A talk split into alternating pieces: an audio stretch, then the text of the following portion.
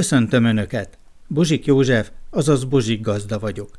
A Kossuth Rádió kertészeti podcastjében, a 64. epizódban az ünnepi örökzöldekről készítettem Önöknek egy hosszabb összeállítást. Sajnos olyan fenyőfát vettünk, ami nagy méretű, tehát kis földlabdája van. Ez azt gondolom, hogy már nem kiültethető.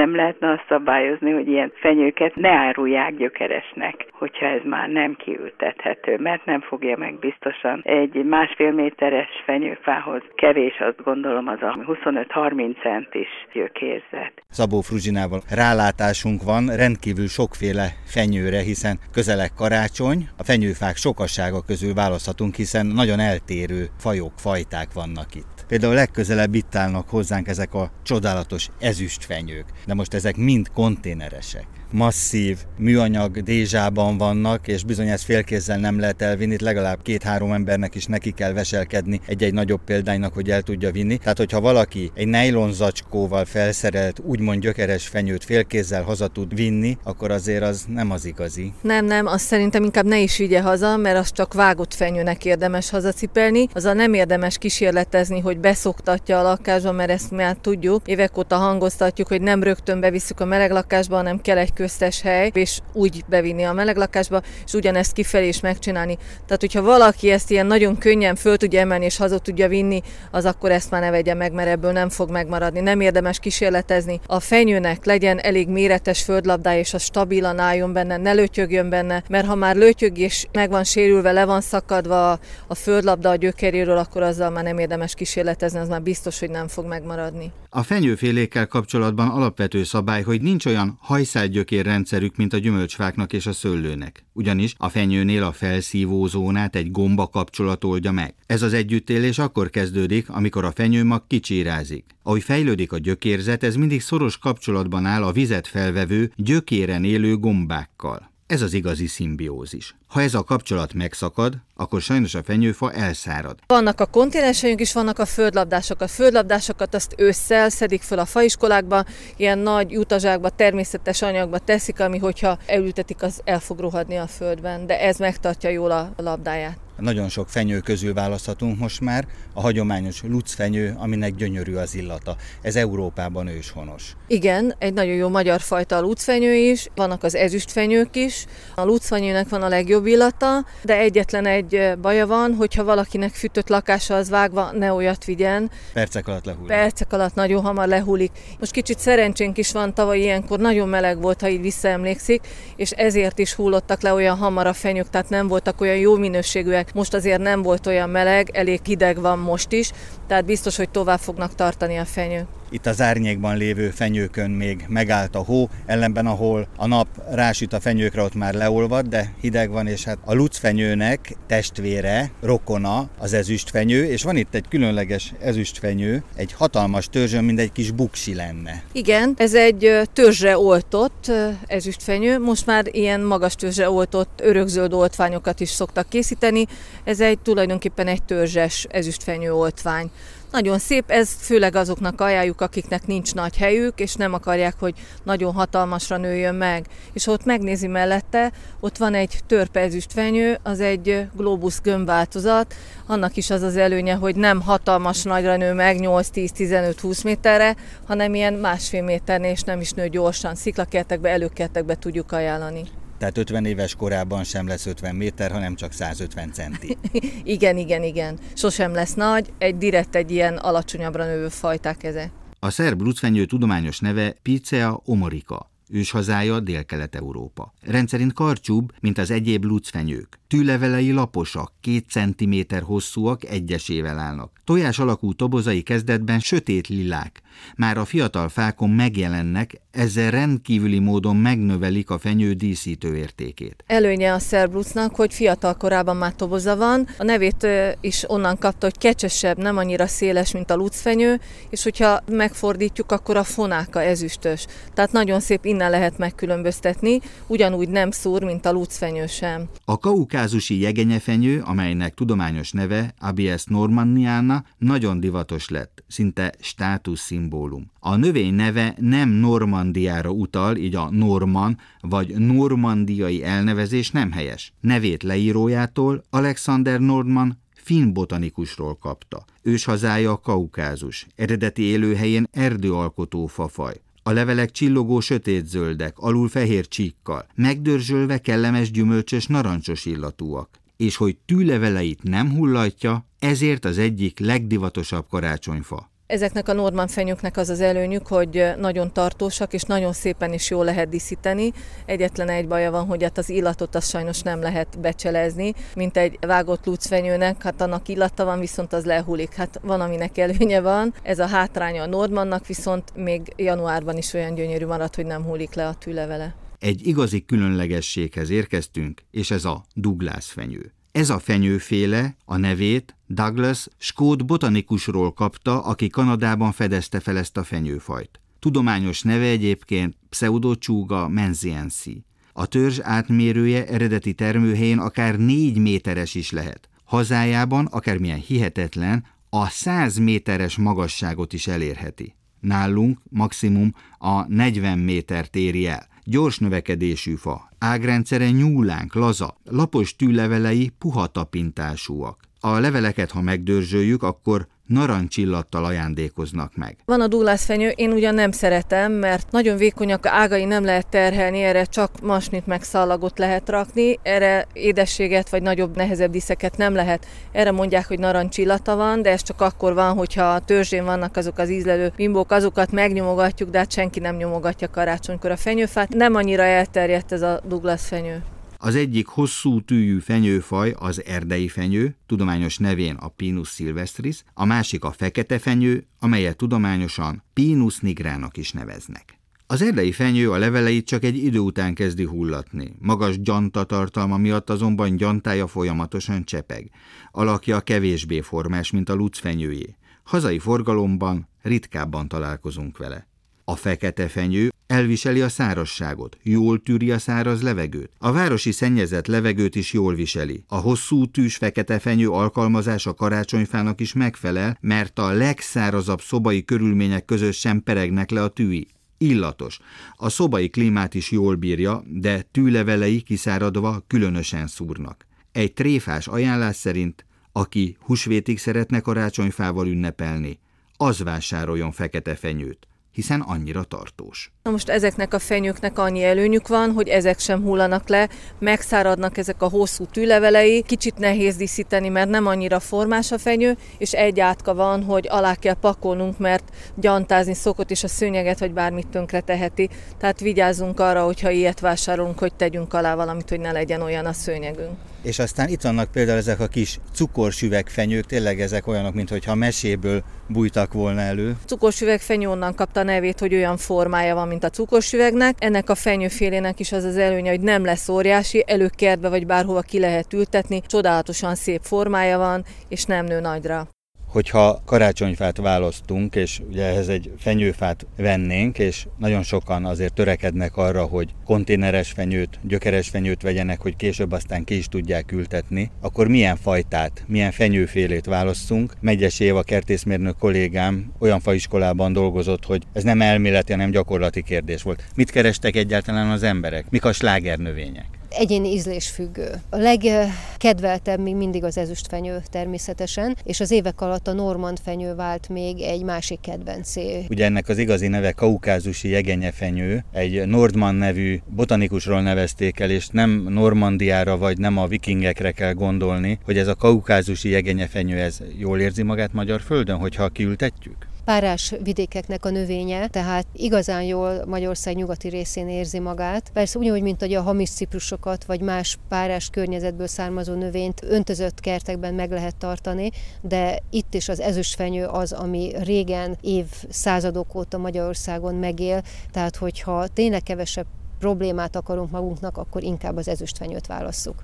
Most ez érdekes, hogy a lucfenyő az európai növény, de úgy olvastam, hogy az ezüstfenyő az Amerikából érkezett, és ha még egy mondat erejéig visszakanyarodunk a kaukázusi jegenyefenyőhöz, hogy nem véletlen, hogy Dániából hozzák nagyon sokszor Magyarországra, mert ahogy Schmidt professzor úr szokta mondani, a nyugat-európai álomklímán növekszik. Igen, nagyon találó kifejezés. Igen, annak ellenére, hogy az ezüstfenyő nem őshonos Magyarországon, nagyon megtalálta itt a helyét. Tulajdonképpen a zöldestől kezdődően a különféle kék árnyalatokig ma már nagyon sok fajtája létezik, és az igazán legszebb ezüstös kék színű ezüstfenyő az az edit fajta, ami magyar nemesítésű. Hogyha karácsonyi vásárlásokra visszatérünk, legfontosabb az, hogy azon kívül, hogy melyik fenyő tetszik nekünk, mennyi helyünk van a kertben.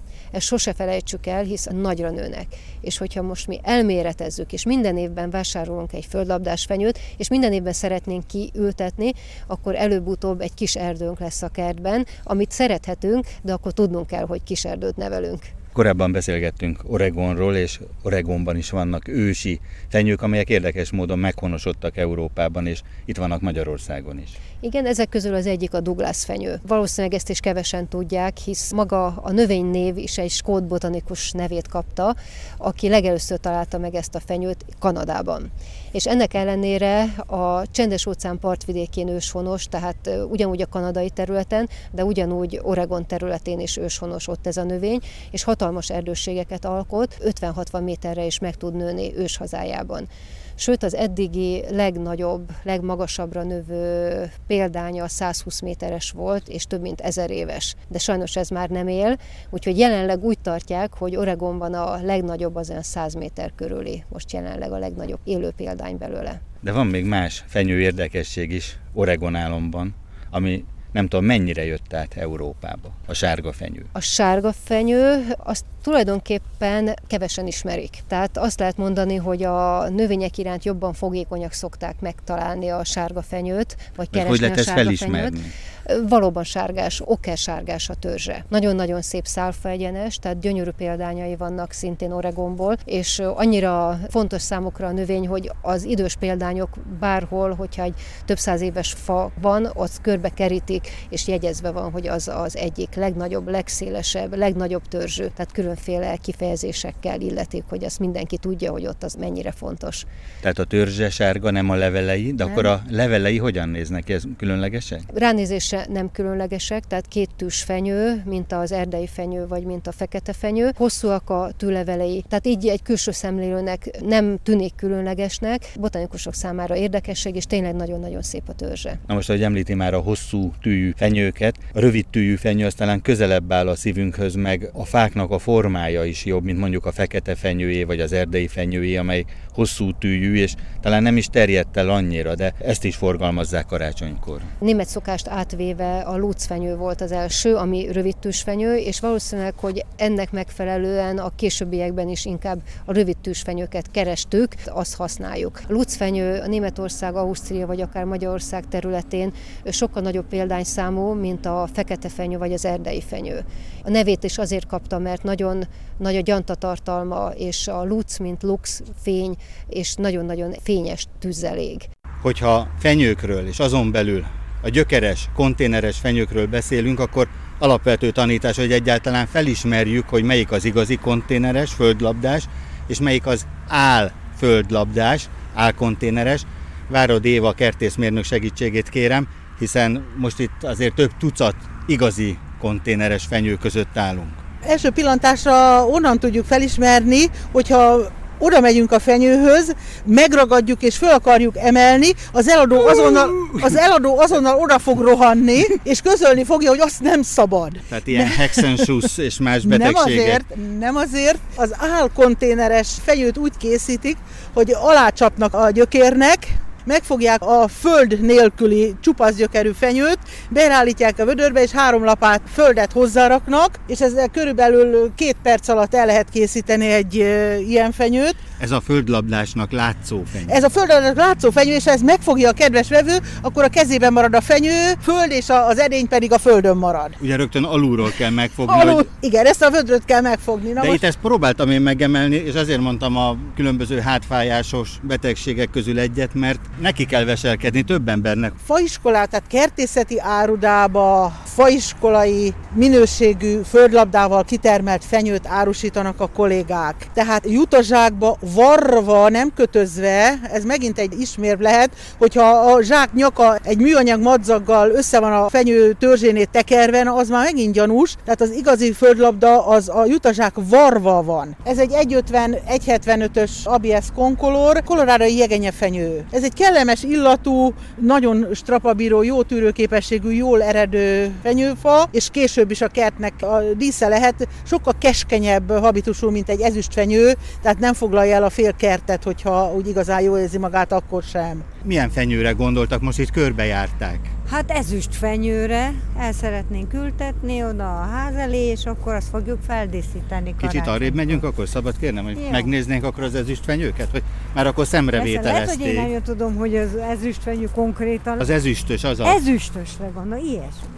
Itt vagyunk Váradi Évával. A hölgy egy oltott ezüstfenyőt, a Pung ez hopszit néz, ezt a szint a magonc ezüstfenyő nem tudja Ez produkálni. fantasztikus, tényleg, mintha szóró pisztolyjal kezelték. ennek az alakja majd csak egy négy-öt év múlva fog úgy kiteljesedni, mint egy magonc ezüstfenyő. Valamilyen szinten kompromisszumot kell kötni, vagy a szín, vagy a forma, illetve hát a közös nevező a türelem. Egyébként kinéztünk mi, ami nekünk mindenféleképpen megtetszenet, mint amit a hölgy is mondott, szép nagy, tőlünk magasabbat, az szép árba is volt, tehát megfelelő is lett volna, de nem fér be a kocsiba és ebbe a hidegbe Pestről ide kihozni, azért az húzós egy kicsit. És nincs így a rokonságban olyan nagyobb vagy nyitható, vagy platóssal segíteni? Meg fogjuk mi ezt oldani. A kérdésem az, hogy cukros üvegfenyőt vásároltam, amely Hollandiából származik. Szeretném megtudni, mikor ültethető ki tavasszal, és a téli időszakban lódzsán tartható-e. A kisfa magassága 36 centi, a cserép átmerő pedig 15 centi. Ugye ez egy kis pirinyó fenyő, 30-36 cm magas, 15-ös cserében van, tehát ugye az átmérője 15 cm. Félő, hogy ezért ez alapvetően úgy forgalmazzák, hogy az étel ital az volt, hogy reggel délben este számítógép vezérelte komplex tápsóban fürdött a gyökérzóna, és ilyenkor, amikor elkezdjük ezt csak öntözni, akkor ilyen hal a növény. Tehát itt nagyon fontos lenne a tápanyag utánpótlás, és tényleg egy fagymentes napon ki lehet ültetni, mert a cukors üvegfenyő még ha ilyen pici is, de bírja teleket, tehát ez egy télálló, genetikailag benne van a fagytűrés.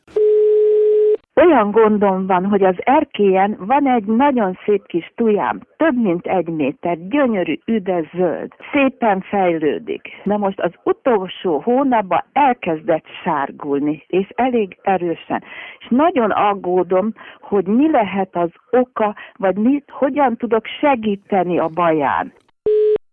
Minden ilyen cserepes növénynél az egy alapvető szabály, hogy viszonylag hamar kiéli, föléli ugye az éléskamrát, mert csak annyi ennivaló van, amennyi ott a cserépben volt. Ugye a földkeveréket itt sem tudjuk, de ideig ez jól viselkedett, most elkezdett sárgulni. A sárgulást az okozza elsősorban ugye a nitrogén, az, amelyik a növekedésért és a szép zöld színér felelős, tehát hogy lehet, hogy már nitrogén hiányos. Fenyőnek megfelelő földkeverékkel és egy nagyobb cserébát kéne ültetni. Addig is mondjuk érdemes lenne azért komplex tápsóval óvatosan felülről öntöző öntözni, úgyhogy átjárja az egész gyökérzónát, de hát ugye itt az örökzöldek folyamatosan párologtatnak, folyamatosan működnek, hőmérséklettől függően gyorsabban vagy lassabban, de ők nem fejezik be a vegetációt. Két-három centiméterrel nagyobb cserepet kellene venni. A cserepek számozása az, hogy az átmérő, tehát egy 15-ös cserép, ugye az 15 centi, tehát itt két centivel nagyobb cserepet kell venni, ugye amikor majd kiütjük ezt a kis tuját, a cserépből látni kell, hogy szép fehérek a gyökerei, valószínű, hogy már kinőtt ezt a földlabdát, és akkor ugye szoktak egy pici sódert is tenni az alj aljára, hogy a pangó talajvíztől megőrizzék, és akkor ugye tulajdonképpen körbe kell a gyökérzónát ezzel az új földdel majd bástyázni, hogy akkor oda tudjanak nőni a kis gyökerek.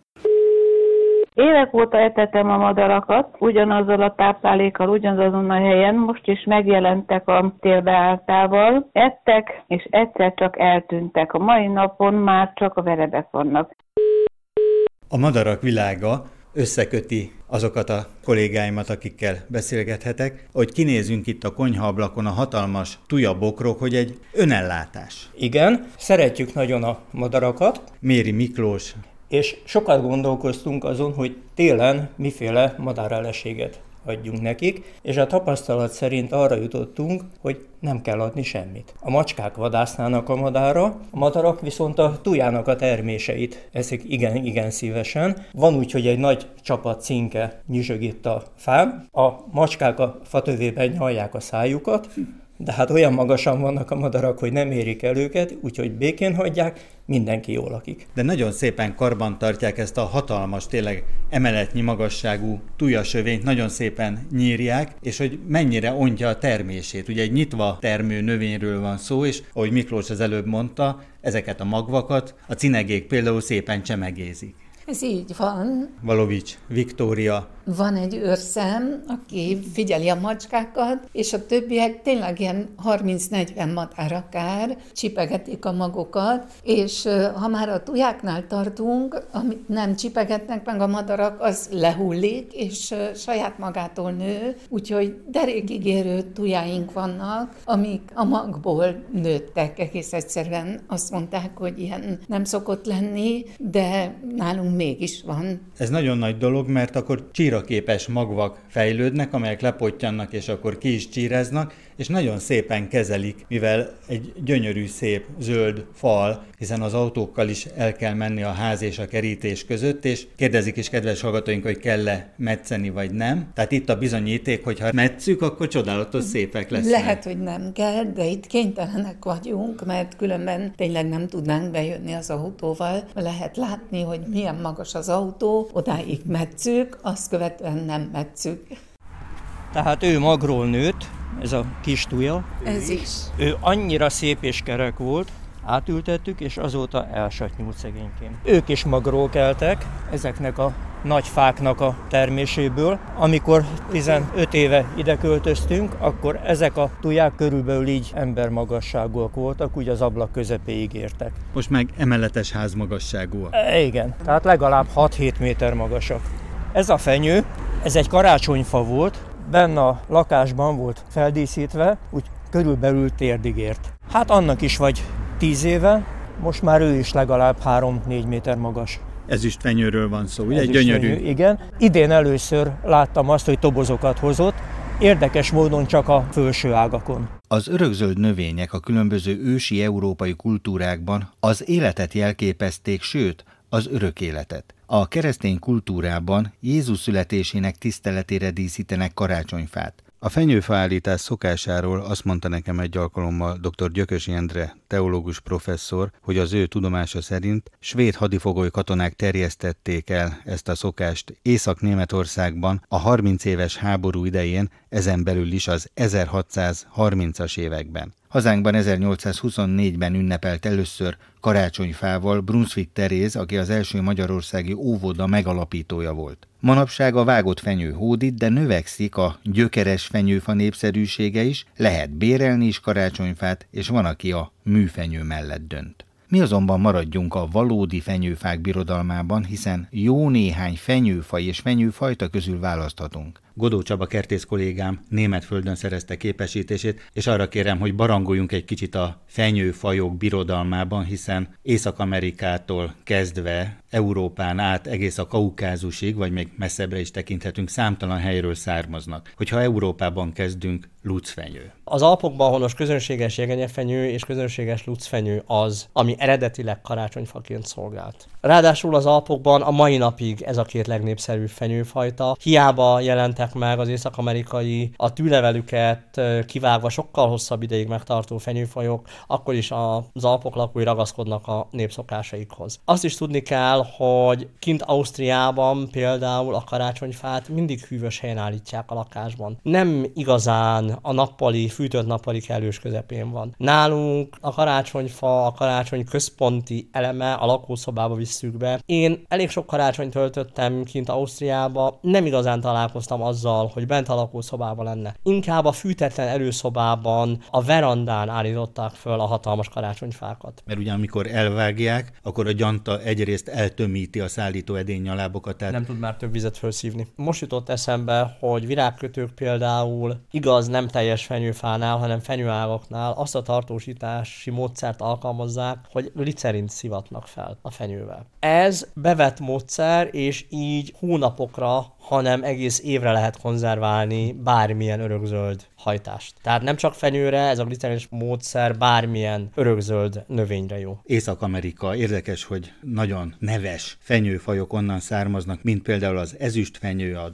Douglas fenyő és a Colorado fenyő. Ezeket ajánlaná? Mert ezeket is lehet kapni most már a magyar földön is. Sokkal jobban ajánlom, mint az európai fenyőket. Az észak-amerikai fenyőfajokról azt kell tudni, hogy sokkal szárasságtűrőbbek, sokkal szélsőségesebb körülmények közül származnak, mint az európai rokonaik, így sokkal jobban megtartják fenyőtűiket is. A Colorado fenyő kifejezetten kedveli a szárasságot. Például én azt vettem észre kertültetéseknél. Tehát, hogyha valaki gyökeres példányra gondol, akkor ebbe az irányba mozduljon Vagy akár vágottnál is. Mind a kettőnél, tehát gyökeresként és vágottként is én jobban ajánlom az amerikai származású Douglas fenyőt, Colorado fenyőt, vagy ezüstfenyőt, mint az európai lucfenyőt, vagy egenye fenyőt. De érdekes De azért az ezüstfenyő azért hullatja a lombját jelentősen, ha nem is annyira, mint a luc. Attól függ, hogy milyen ezüstfenyő. Ugye ezüstfenyőből is rengeteg van most már. A kaukázusi jegenyefenyőnek is van ezüst változata, és például az egyáltalán nem hullajtja. Sajnos a gond az, hogy kint a fenyővásáron az emberek nem igazán tudják megkülönböztetni, mert maguk az árusok sem igazán tudják, hogy milyen fenyőt árulnak. Nagyon sokszor ugye nem az őstermelők, a Igen. fenyő szakértők árulják, hanem már egy viszonteladó, és ahogy említi Csaba a kaukázusi jegenyefenyőt, amit ugye Nordman fenyő, fenyő, hiszen egy skandináv botanikusról kapta a nevét, és ez nem normandiai, tehát nem viking Igen. fenyő. Érdekes, ugye, mert egy picit áthallásos a nevezéktan. Igen, ez így van. Most ez hódít. Joggal hódít, mert a legkevésbé ő hullatja a levelét, illetve kerti növényként is a legszebb fenyőformával ő rendelkezik. A lucfenyőnek van a legfinomabb illata, ám ez veszíti el a lombját a leghamarabb. Ezért aztán a lucfenyő tartósítására különböző népi mesterfogások születnek. Diószegi Gitta például a sót használja, ezzel tartósít. Nála bevált ez a módszer, de szeretném hangsúlyozni, hogy a lucfenyőről van szó, ugyanez az eljárás például csődöt mondhat az ezüstfenyőnél. Mindig az első szállításkor megveszem a mennyezetig érő lucfenyőt, és beállítom egy vödörbe, amelybe sót teszek. A só hatására szegény fenyő kinyomja a gyantáit, és megfogja a leveleket. Így három-négy hétig is el tud maradni a fűtött szobában. És akkor körülbelül, mint a tengervíz, egy ilyen egy-másfél százalékos sóoldatot kell elképzelnünk körülbelül? Mondjuk egy 8 literes vödörbe bizony egy olyan majdnem egy kilónyi sót bele szoktunk tenni.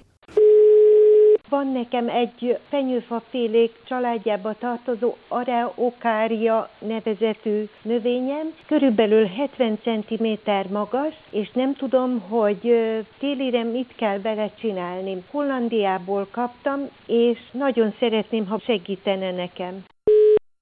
Dr. Orlóci László az ELTE fűvészkertjének igazgatója, aki egyúttal a Magyar Szövetség elnöke is. Igazgató előtt itt van egy könyv, Fenyők a föld körül, ez a címe, és a címlapon a csillei fenyő. Igen, ezt a könyvet azért is készítettem elő, mert hogy nem véletlenül van ennek a könyvnek a címlapján ez a fenyő. A szerző is Debreci Zsolt és Rácz István nagy dendrológusaink, akik az egész világot bejárták, és több expedíció során feltárták a föld fenyőféléit és egyéb növényeit, fárszárú növényeit, hát ők eljutottak arra a helyre, ahol ezek a növények őshonosak, és hát ott készítették ezt a fényképfelvételt. Tehát maga az andesi araukária, így hívjuk hivatalosan, egy ősi jellegű, egy régi-régi nyitva termő. Megjelenése is ezt mutatja. Tehát oda tudnánk képzelni alá mondjuk a kép felvételen egy-két dinoszauruszt, és akkor mindjárt stimmelne az összkép. Érdekes, gyönyörű szép kép, hatalmas törzs, és a tetején van, mint egy ernyő, vagy mint egy hatalmas gomba. Úgy néznek ezek a csillai fenyők, és a háttérben viszont havas csúcsok. Igen, hát az Andok hegyláncai oldalában előtt egy nagyon rossz minőségű, nagyon sekély termőrétegű köves talajokon élnek ezek a fák. Elmondások, leírások alapján ez a termőréteg nem éri el a fél métert sem, sőt 20-30 centi lehet, és szinte kősivatag. Viszont az az előnye megvan, hogy a hegyekből lehúzódó holvadékvíz, tehát a csurgalékvíz, ez a hólé, ez mindig jár ebben a laza köves talajba, tehát a növényeknek a gyökérzete az szinte soha nem szárad ki. Illetve fagyok is előfordulnak, tehát téli időszakban itt keményebb fagyok is előfordulhatnak. Ilyen értelemben a növénynek genetikai értelmében fagytűrő képes képességgel kell, hogy rendelkezzenek. És ez megint fölvet rengeteg-rengeteg dolgot. Genetikailag a génjeikben hordozzák a télállóságot, és erre bizonyíték az is, hogy Magyarországon idősebb növények kiültetve ma már több kertben megtalálhatók, és dacolnak a mínusz 25 fokos hidegekkel és téli hidegekkel is. Tehát elvileg bírja, megfelelő környezetben bírja a téli hideget. Mennyire bírja a magyar klímát? Itt az ELTE fűvészkertjében is van ilyen növény. Olaszországból rengeteg növényt hoznak be, ilyen andesi araukáriát, különböző méretűeket, egész nagyokat is lehet vásárolni, és az a tapasztalat, hogyha a növény már egy olyan másfél méteres magasságúra meg tudott nőni, akkor már annyira meg tudott erősödni, hogy ha akkor kiültetjük, akkor már az esetek nagy többségében télaló. A fiatal növényeknél nagyon nagy az elpusztulás aránya fiatal korban, tehát egy néhány éves korban. Olyankor még nagyon-nagyon kényes a téli olvadék vízre, egyáltalán nem is a kifagyással van a probléma, hanem egyszerűen kirothad a talajból, tehát a gyökérzete annyira levegőigényes, hogy nem tűri el azt a megfagyó hókását és azt a fajta levegőtlen környezetet, amit egy ilyen téli, télvégi holvadás okozhat. Fenyőfa, karácsonyfa, és hogyha gyökeres példányt választunk, ennek lehetnek különböző változatai, konténeres fenyő, zsákos fenyő, a kiültetés ideje mikor legyen, illetve milyen körülmények között. Tanár úr gyökeres fenyőt vásárolt, miért? Igen, gyökereset, pontosabban konténeres fenyőt vásároltam, és ezt azért fontos hangsúlyozni, mert ezt talán jobban át lehet tereltetni, mint a földlabdás fenyőt. Ezt cserébe kell rakni a gyökér környékét valamivel kitölteni, hogy ne száradjon ki a lakásban, miközben fel van díszítve. Zsigó György, a Magyar Növényorvosi Kamara Budapesti alelnöke. Konténeressel egy fokkal könnyebb a helyzet, de ott is biztosítani kell azt az edzést, szoktatást a kis fenyőcsemetével, mert nálunk ez egy kisméretű fa volt, ahol is jó néhány napig a külső hőmérsékleten tartjuk, de még nem visszük be egyből a szobába. Bent, ha tudjuk, akkor párásítsuk ezt a kis fát, néha akár még öntözni is lehet, hiszen egy zárt műanyag konténer zacskóba van tulajdonképpen. Kiültetésnél pedig ugyanezt játsszuk le fordítva.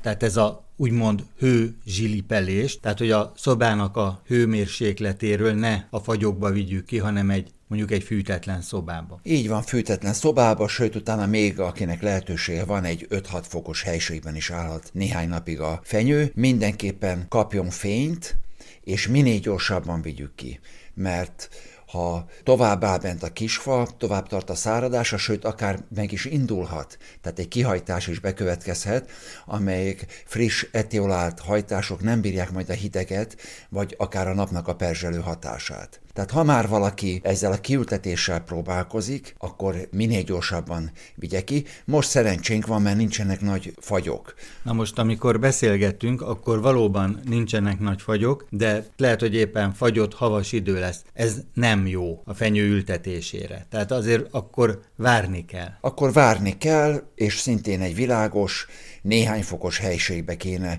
várni addig, míg a talaj felenged, és a kiültetés után, és ez minden örökzöldre vonatkozik, hogy bizony öntözni is kell ezeket a növényeket, hiszen fent van a lombjuk, amik ugyanúgy élnek és párologtatnak. Ez sem könnyű kérdés, mert egy fagyott talajra öntjük ki a vizet, annak nincs értelme, illetve ha öntözés után hirtelen fagy keletkezik, az bizony a tágulásával megszakíthatja a gyökereket. Vannak a zsákos változatok is, a földlabdás fenyők, zsákkal együtt lehet elültetni, mert ez olyan, jutazsák, amelyik elbomlik a talajban. Önnek ez a konténeres változata, ugye ez egy cserepes változat, a cseréből ki kell ütni ezt a földlabdát, és nagyon óvatosan kell elültetni, mert egy gomba kapcsolat itt a felszívó zóna, nem hagyományos klasszikus gyökérszőrök vannak, tehát itt az átültetésnél, illetve a végleges helyre való ültetésnél súlyos hibát is követhetünk el, illetve nagyon vigyázni kell. Bizony, és ez a fenyőknél a legfontosabb tudnivaló szinte, hiszen itt a gombának a gyök gyökerekkel való kapcsolata az nagyon kiemelt és nagyon nagy jelentőségű. Igen, gyakorlatilag amit gyökérszőröknek látunk, az nagy százalékban akár ez a gomba is lehet, ami nagyon hasznos együttélésben van, szimbiózisban van a fenyővel. Tehát erre valóban vigyázni kell, ne veregessék le a földet, sőt, óvatosan a földlabda megtartásával végezzük el ezt az ültetést. Kedves hallgatóink, van egy éjjel-nappal működő üzenetrögzítő, ezen várom az önök kertészeti kérdéseit, amelyek alapján készítem el az újabb összeállításokat. A telefonszám a következő 061 328 73 00. Várom önöket egy újabb epizóddal a Bozsik Gazda Podcastben.